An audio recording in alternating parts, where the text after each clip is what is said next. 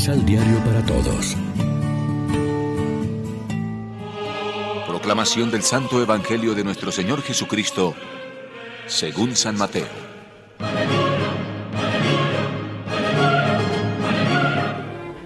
No piensen que vine a traer la paz a la tierra.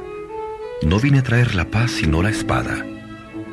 Vine a poner al hijo en contra de su padre, a la hija en contra de su madre, y a la nuera en contra de su suegra. Cada cual encontrará enemigos en su propia familia. No es digno de mí el que ama a su padre o a su madre más que a mí. No es digno de mí el que ama a su hijo o a su hija más que a mí.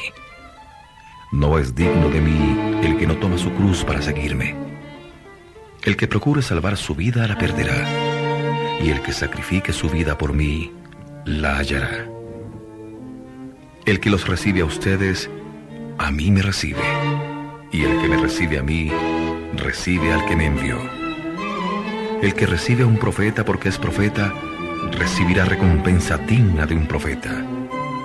El que recibe a un hombre bueno por ser bueno, recibirá la recompensa que corresponde a un hombre bueno.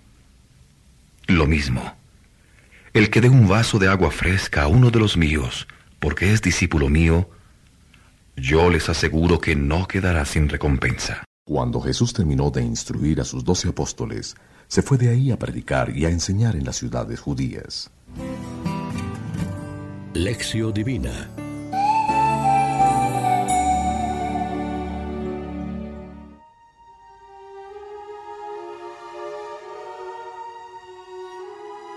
Amigos, ¿qué tal? Hoy es lunes 11 de julio.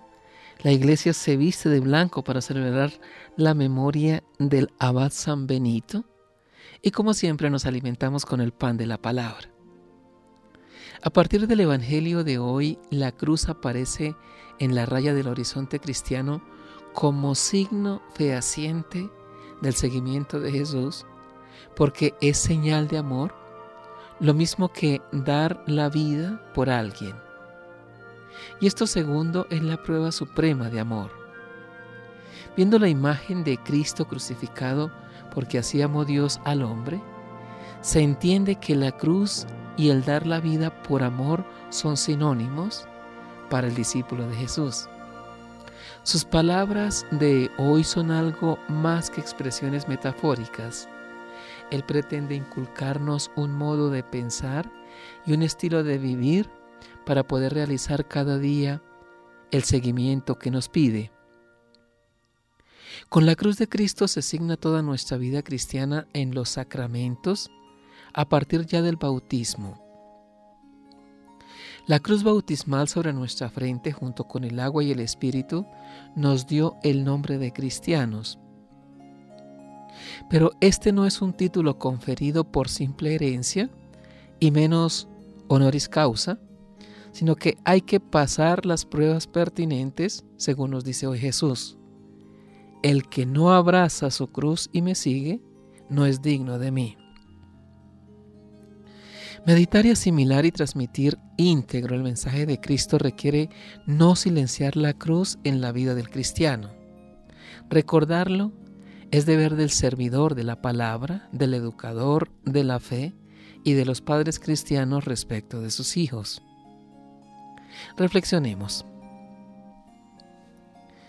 Revisamos con frecuencia nuestras prácticas de piedad para discernir si son fruto del compromiso ético que Dios nos pide o se han vuelto sustitutos del mismo.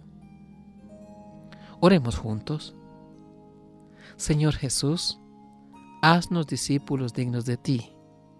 Concédenos entender por tu palabra y tu ejemplo que la medida de nuestra libertad es la capacidad de amar y de hacerse evangélica. Amén. María, Reina de los Apóstoles, ruega por nosotros.